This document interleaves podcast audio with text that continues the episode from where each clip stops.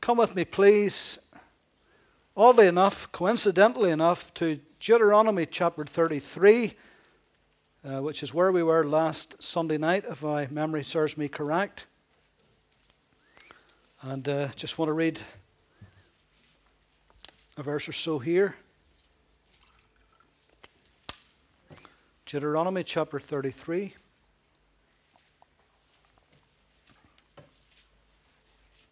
Oh, by the way, could you just hold that there a second? Could you just hold everything? Chapter 33. Thanks, Evelyn, for that. Uh, I'm just reading verse 3 at this moment. Yes, he loves the people. All his saints are in your hand. They sit down at your feet. Everyone receives your words. Yes, he loves the people. All his saints are in your hand. They sit down at your feet. Everyone receives your words. Amen.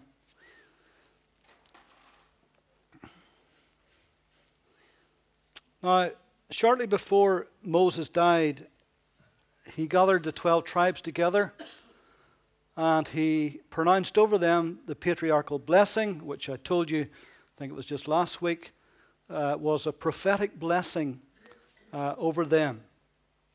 And the crowning verse in the whole of Deuteronomy chapter 33 uh, is verse 29. And in verse 29 it says, Happy are you, O Israel, who is like you, a people saved by the Lord, the shield of your help and the sword of your majesty. Happy are you, O Israel, who is like you, a people saved by the Lord. Now, many years ago, Demos Shakarian uh, began an organization called the Full Gospel Businessmen International. He's long since died and went to the glory. Uh, but he wrote a little book. I never did read it, but I remember uh, uh, it had a fascinating title. It was called The Happiest People on Earth. That's a great title, isn't it? The Happiest People on Earth. Happy are you, O Israel who is like you, a people saved by the Lord? And that's what we should be, isn't it? We are a people saved by the Lord, and we literally should be the happiest, most blessed people on the face of the earth. Now, there are many Christians who are not happy. In fact, some of them are sad, some are miserable, some are resentful, some are anxious and fearful, some are continuously negative and pessimistic. Now, any of those attitudes can affect any one of us at any time for any number of reasons. Because life is life, and sometimes things happen in life which is unpleasant, uncalled for, unexpected, and you're unprepared for. But generally, by and large, for the most part, that is, we still should be the happiest, most blessed people on the face of the earth. If God has saved us, we have something to be happy about, haven't we? And we are certainly are the blessed people of God. Now, in Deuteronomy chapter 33, there are several reasons why this is so. And that's what I want to speak to you about tonight, just for a little while. First of all, because this is a reason why we're happy and blessed because we are on His heart. We're on His heart. That's the place of affection. In verse 3, it says, Yes, He loved the people. Love is something that is of the heart primarily, is it not? We say, I love so and so with all my heart. Or we say, I have been heartbroken and we're talking about the seat of our affection. We're talking about our emotion, the place where we feel the most. We say to somebody, "Ah, have a heart." In other words, have some feeling, have some compassion in you, have some sensitivity about you.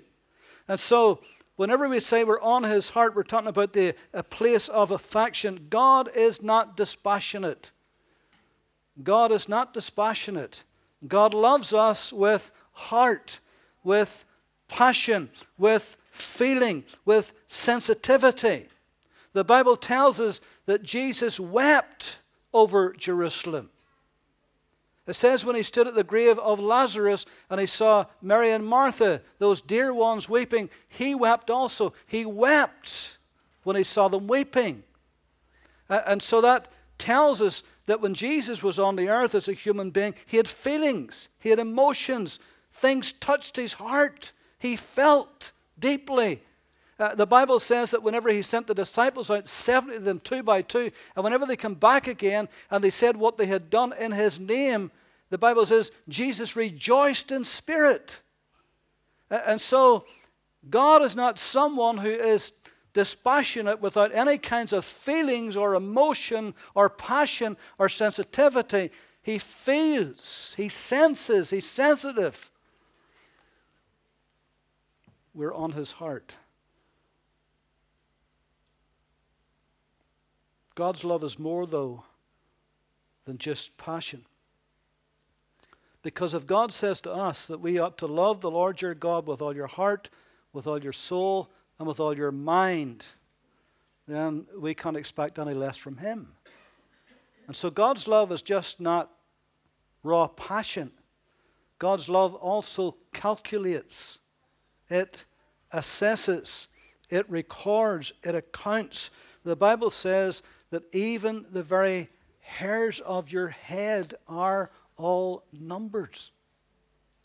God's love is such, even though it is passionate, and even though it feels, and even though it's sensitive, but yet it calculates, it cares that much about you that God even numbers the very hairs on your head. He counts every single hair upon your head. That lets us know that God's love is more than just heat, it's light. And it's more than just light, that it's heat, it's everything. God cares. In fact, uh, over there in Matthew chapter 10, uh, Jesus is speaking here in Matthew chapter 10. And in verse 29, he said, Are not two sparrows sold for a copper coin? and not one of them falls to the ground apart from your Father's will. But the very hairs of your head are all numbered. Do not fear, therefore, you are of more value than many sparrows. I was reading a book the other day. My neighbor gave me, loaned it. It's a, a book about birds. And uh, I've got a bird feeder out the back, and I'm interested in those little birds that come to feed. And uh, I was surprised to learn when I read the book how short a life uh, that the little birds has got. Uh, some of them, one season is all they will last. Uh, you know, sometimes you see those little robins and, and you think it's the same little robin that comes to your uh, feeder every year, and it isn't actually. Uh, most of them, if they survive one winter uh, and they have young, they may or may not survive to the next winter and uh, I don't know if any of you have seen any wrens this year. I haven't seen one single solitary wren this year, probably because of the harsh winter. It just wipes them out. And so there are millions of all those little birds that are just dying every day, and we rarely ever see one dead. But God, it tells us, sees every single little sparrow even that falls. And that's why Jesus says that even the very hairs of your head are all numbered. So we have got a God who's passionate who's compassionate, who feels, who's got a heart that's sensitive, and yet who's got a mind that calculates and counts and assesses and marks. And so that says a lot about our God, doesn't it? That we're on his heart, the place of affection. And then we are on in his hand, the place of security. Verse 3 it says, All his saints are in your hand. In John chapter 10,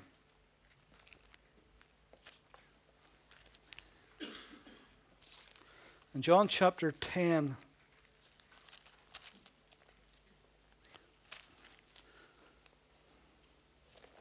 and in verse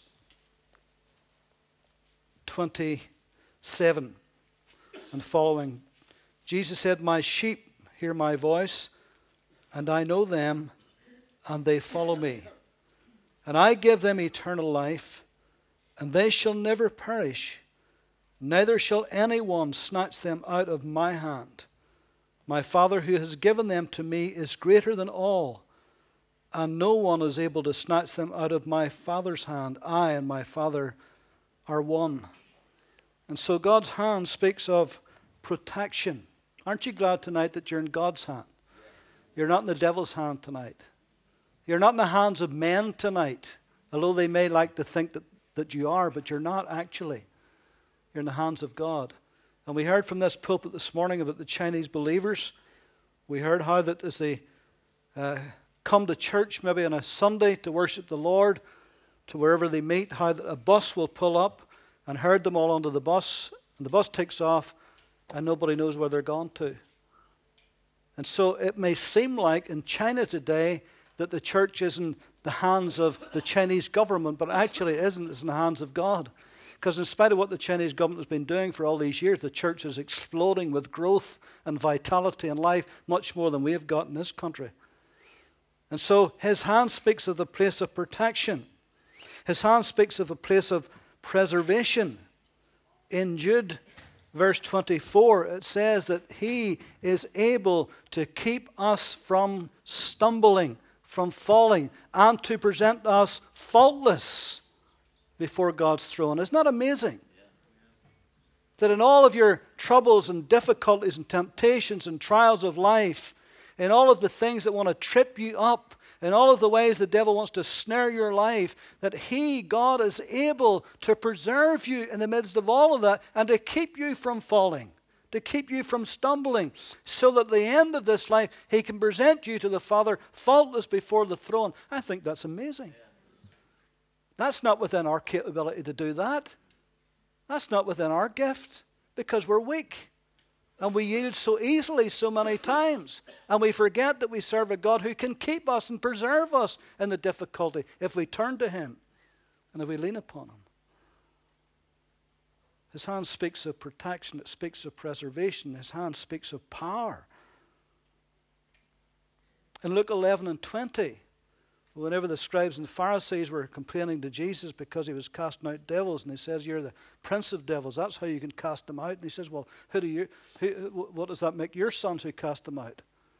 He says, If I, with the finger of God, cast out demons, then the kingdom of God has come to you. If I, with the finger of God, cast out demons. Wonder what finger he meant. I get the feeling he meant the little finger. if I, with the little finger of God, cast out devils, then the kingdom of God has come upon you. There's so much power that God has got that all he's got to do is raise a little finger the God who spoke the universe into existence. All he's got to do is wave a little finger, and the devil has to cower and has to bend the knee. Amen? His hand speaks of protection, it speaks of preservation, it speaks of power, it speaks of provision. Psalm 145 16, he opens his hand and he satisfies the desire of every living thing. And so all of our provision comes from the hand of God. Now we know that we have jobs and careers and studies to do and businesses to run and all kinds of things. And we know that all of those things and each and every one of them is a, is a, is a supply to us, a provision. Thank God for that. But we also know that God is the source of it. Because if each of those supplies dry up, what are you going to do? If God is not your source, what are you going to do? But God is the source, it's from His hand. And that's why we should be thankful for what we've got and thankful for what we can do and thankful for the job we have if we have a job and thankful for the business if we have one, thankful for the career if there is one. We should be thankful to God for that because it's in His hand, it's in His power. I'm thankful to God for his provision. Philippians 4:19 says, "My God shall supply all your need according to his riches and glory by Christ Jesus. Paul recognized where the provision came from, came from God. He says, My God shall supply. He says, I have been times when I have had nothing, there's times when I have plenty. He says, I, I can live with or I can live without. But he says, It's my God that supplies. He's the source, He's the one it all comes from. So his hand speaks of protection, it speaks of preservation, it speaks of power, it speaks of provision, it speaks of providence. Psalm 31 15, My times, David said, are in your hand. Do you believe that tonight? Do you believe that God's times for you? Because God has got times, specific times for your life. There's a general time which is however long you're going to live upon this earth. People say, well, three score years and ten. Well, could be a lot longer than that. Moses wrote that and he lived to his 120, so it could be a lot longer than three score years and ten, couldn't it? But however long it is, that's, a, that's that time. But within that time, there are times, there are moments, there are days, there are seasons when God moves in our life. And we've all experienced that. Usually it's easier looking back on it and seeing that. But we've all experienced those special times in our lives when God moves. And there's a time to do what we're doing, and there's a time to do something else. So there's a time for all these things. And our times are in God's hands. Do you believe that tonight? Do you believe that from here on out, for however long you may live, that God has got special events panned out for you, marked in his diary for you, divine appointments for you to keep? I believe that. Absolutely, I believe that.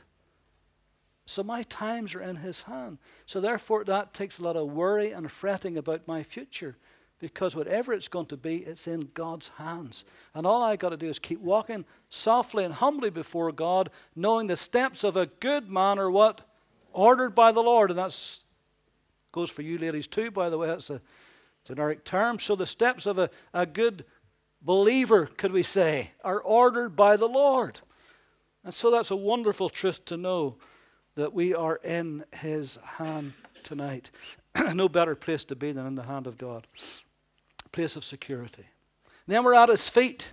Verse 3, the place of instruction. They sat down at his feet. Everyone receives your words. The place of instruction.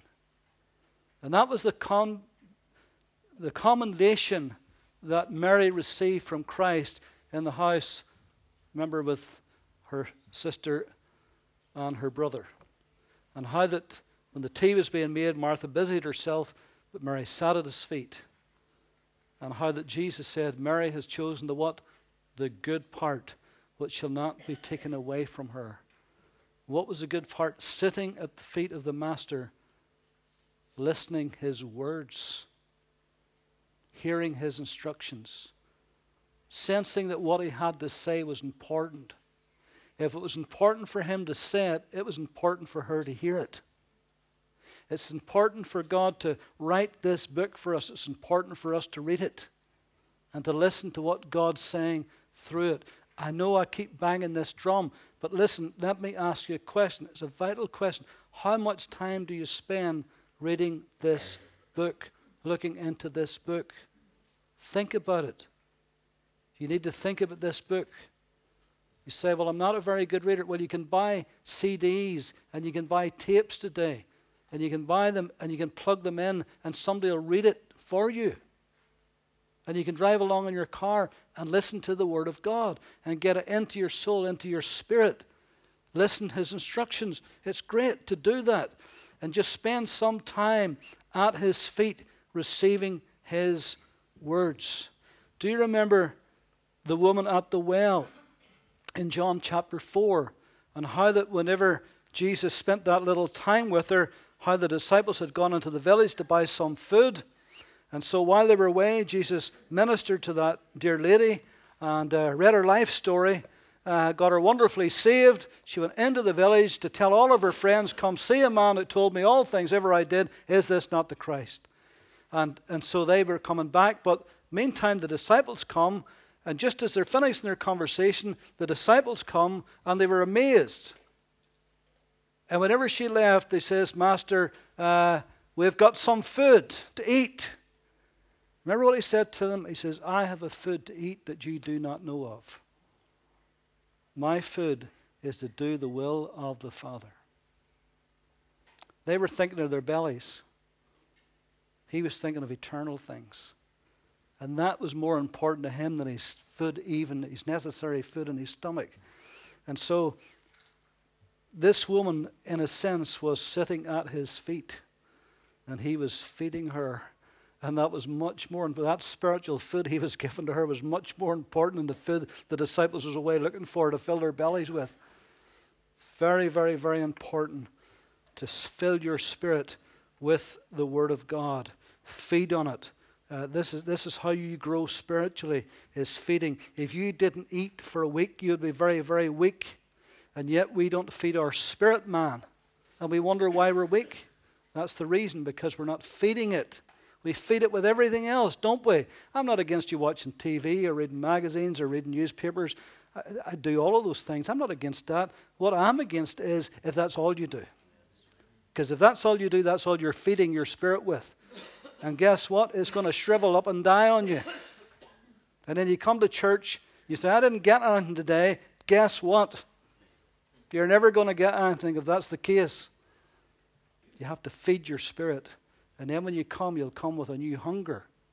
And that's why Thomas McLean said this morning, that's why the Chinese church can start church at 9 o'clock in the morning and go to 9 o'clock at night. You couldn't, we couldn't do that. It would kill us, wouldn't it? Why? Because we're not hungry enough.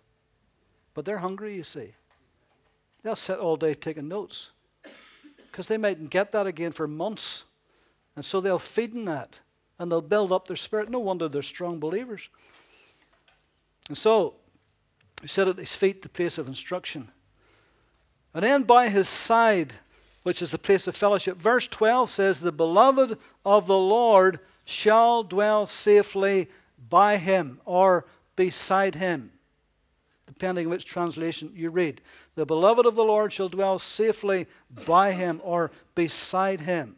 This is the place of fellowship by his side.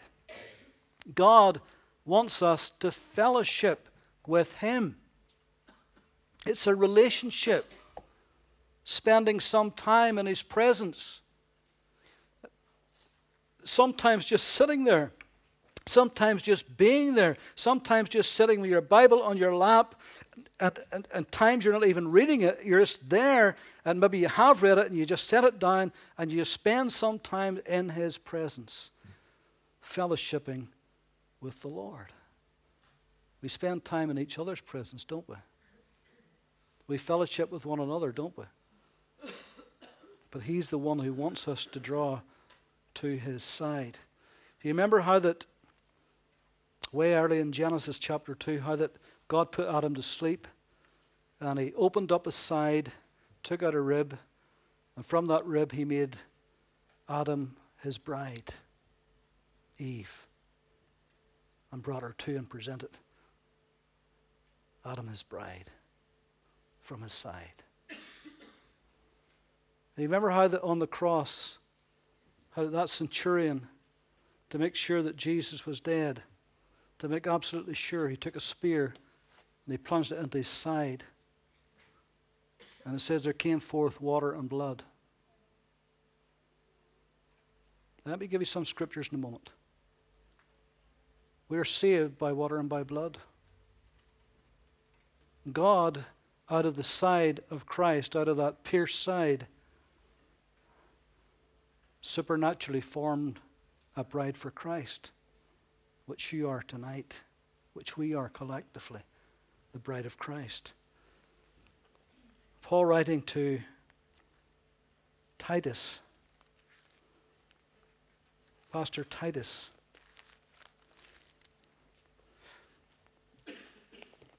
Here's what he says in chapter 3 and verse 5. Well, verse 4 But when the kindness and the love of God our Saviour toward man appeared, not by works of righteousness which we have done, but according to his mercy he saved us through the washing of regeneration and renewing of the Holy Spirit, which He poured out on us abundantly through Jesus Christ our Savior. Notice that term by the washing of regeneration and renewing of the Holy Spirit, which He poured out upon us. And then in Acts 22, the Apostle Paul was giving his testimony again, telling what happened and how, how he had been struck blind in that experience in the Damascus Road, meeting Christ, and uh, how that he had been given instructions uh, to go and wait until a certain disciple would come to him. And it says, in verse 12, and a certain Ananias, a devout man according to the law, having a good testimony with all the Jews who dwelt there, came to see, came to me, and he stood and said to me, Brother Saul, receive your sight. And at that same hour I looked up at him. Then he said, The God of our fathers has chosen you that you would that you should know his will and see the just one and hear the voice of his mouth, for you will be his witness to all men of what you have seen and heard. And now, why are you waiting? Arise and be baptized and wash away your sins, calling on the name of the Lord. Did you notice that? And wash away your sins. Now, in 1 Corinthians chapter 6,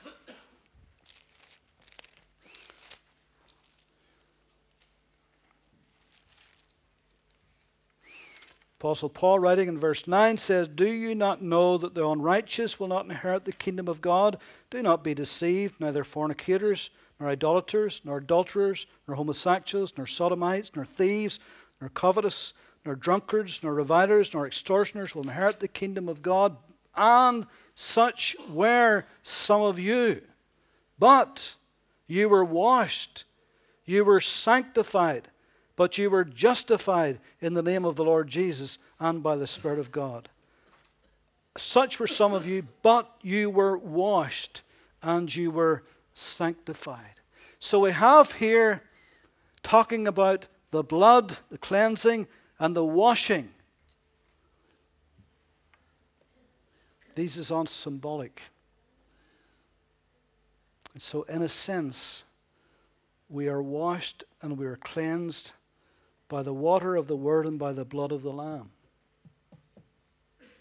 Are you still with me? Now,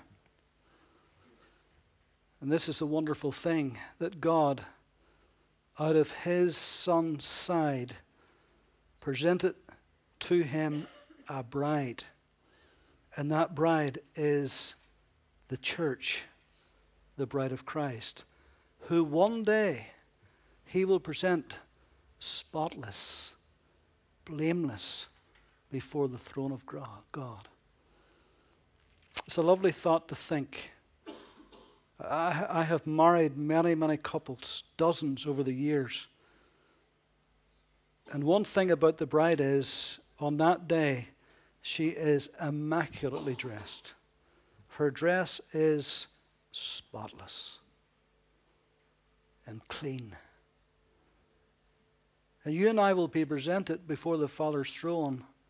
And you may wonder, how can this happen? Because you know me, you know my heart. You say, say to God, how can this happen? But He will make it happen. Because He will cleanse and cleanse and cleanse. And actually, reading the Word of God actually helps. Wherewith shall a young man,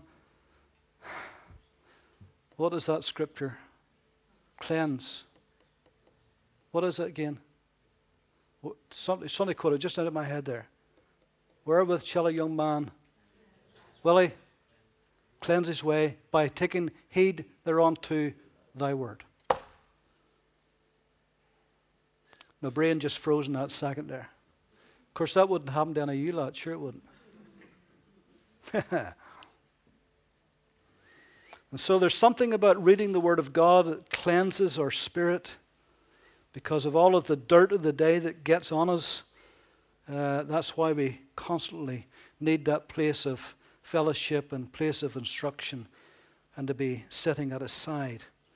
Then it says, not only that, but on his shoulders, which is the place of strength. Verse 12, he shall dwell between his shoulders. That's a lovely statement, isn't it? He shall dwell between his shoulders. You remember in, in Luke chapter 12, sorry, Luke chapter 15, uh, verses 4 to 6, how that uh, the image there of, of the shepherd going after that one lost sheep. And having found that one lost sheep, what does he do? He puts that sheep upon his shoulders and he comes back and he says, Rejoice with me, for I have found that sheep that was lost. And that image of a shepherd with a sheep on his shoulders has been depicted by artists for generations, hasn't it? Of the, of the good shepherd with the sheep upon his shoulders. And what a lovely image that is for us. That when the sheep wanders away, because sheep tend to wander, and they wander away. Uh, William used to tell, William Dick used to, you know, William's a farmer, and he used to say if there's a hole in the hedge, the sheep would go out it, wouldn't it? if there's a hole in the hedge, a sheep will find it, and it'll go out, and it'll wander away. But when the shepherd comes and lifts it on his shoulders, and it's been tired, and it's been weary, and it's maybe been hurt, and it's been cut and broken, but the shepherd comes and he puts it on his shoulders, and he brings it home. What a beautiful picture of our great shepherd, our chief shepherd when we're hurting and we wander and we get off the, the beaten track, as it were, He seeks us out and He brings us back on His shoulders, the place of, uh, of strength on His shoulders. And it is a place of strength. Whenever you're a child, do you remember maybe your mother, your father, whenever you get tired, your wee legs couldn't carry you any further, and your mum or dad picked you up and put them on, put you on their shoulders? Boy, it felt great, didn't it? You could see for miles, couldn't you, on the shoulders? Or if you're maybe watching a band parade or something like that coming up the street, uh, and your mum and dad put you on their shoulders, and you could see everything. It was great. And you caught them the hair, and you tore the hair out of them and all the rest of it. But, but anyway, it's lovely. It's a great image, isn't it? I, I was just thinking, I know it's, it's old and everybody knows it, but I was just thinking on that, uh, how that uh, the Lord looks after us and, and, and carries us on his shoulders. Remember the little story of footprints in the sand? Uh, there's always been an argument who actually wrote that. There's three or four different versions of it. Uh, Mary Stevenson wrote this version. I think it was 1936. She says, One night I dreamed I was walking along the beach with the Lord. Many scenes from my life flashed across the sky. In each scene, I noticed footprints in the sand.